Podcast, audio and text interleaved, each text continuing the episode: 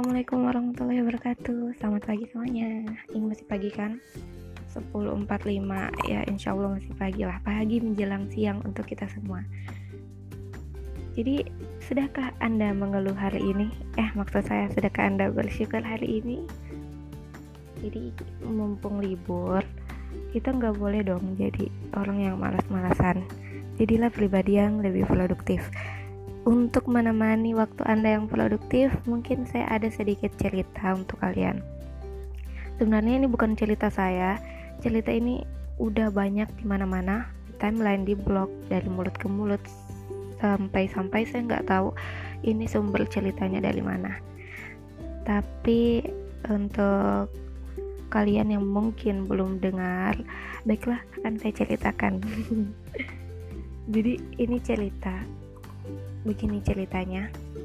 Ada seorang eh laki-laki yang sedang mejeng di depan rumahnya di pagarnya. Dia lagi mejeng ngeliatin orang-orang yang lewat kayak gitu. Itu sore-sore dengan angin sepoi-sepoi. Pokoknya ini posisi yang enak banget sih. Udah pw banget sih laki-laki itu berdiri di situ berjam-jam. Nah di tengah kepeweannya dia, lewatlah segerombolan semut. Ada segerombolan semut yang lewat.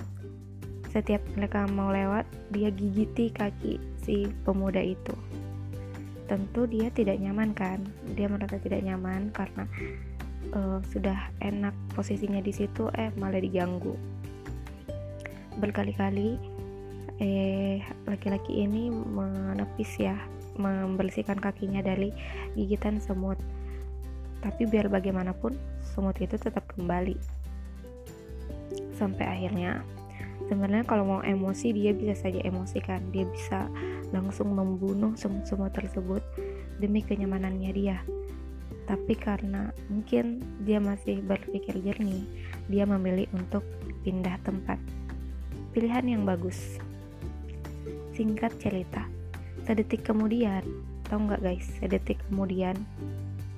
Pas si laki-laki ini pindah tempat sebuah truk datang dengan kecepatan yang tinggi menabrak pagar tempat berdirinya laki-laki itu sebelumnya.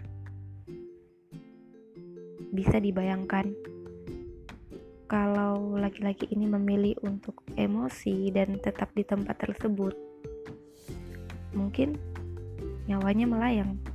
Atau paling tidak dia terluka lumpuh mungkin. Tapi karena dia memilih untuk bersabar dan pindah tempat terselamatkanlah nyawanya dia. Jadi pesan dari cerita ini sebenarnya adalah ketika kita mungkin mengalami hal yang buruk atau mendapatkan masalah yang membuat kita sakit hati. Kadang kita memilih untuk uh, apa ya? keras kepala. Tuhan menyuruh kita untuk pindah, tapi kita tetap mau di sini. Kita seperti pokoknya saya mau di sini, saya suka di sini, saya nyaman di sini. Kenapa saya harus pindah? Padahal itu sebenarnya adalah uh, bentuk tanda dari Tuhan. Kalau ada yang lebih baik kalau kita berlama-lama di tempat itu kita akan terluka lebih banyak. Seperti itu. Karena memang guys kadang Tuhan mengirimkan kita pertolongan dengan bentuk yang menyakitkan. Tapi sebenarnya itu adalah bentuk kasih sayang Tuhan untuk menyelamatkan kita dari sakit yang lebih besar banyak di antara kita yang sering ya mungkin mendaftar sesuatu tapi kita nggak lulus nggak diterima. Kita sakit hati. Ngeluh sama Tuhan. Tuhan kok gini? Aku sudah berusaha loh. Aku udah di sini udah lama loh tapi kok nggak dikasih gitu. Padahal sebenarnya Tuhan menyiapkan eh hal yang lebih baik untuk kita. Makanya kita nggak diluluskan cinta kita ditolak. Tuhan, aku udah lama suka sama dia, kok nggak dikasih?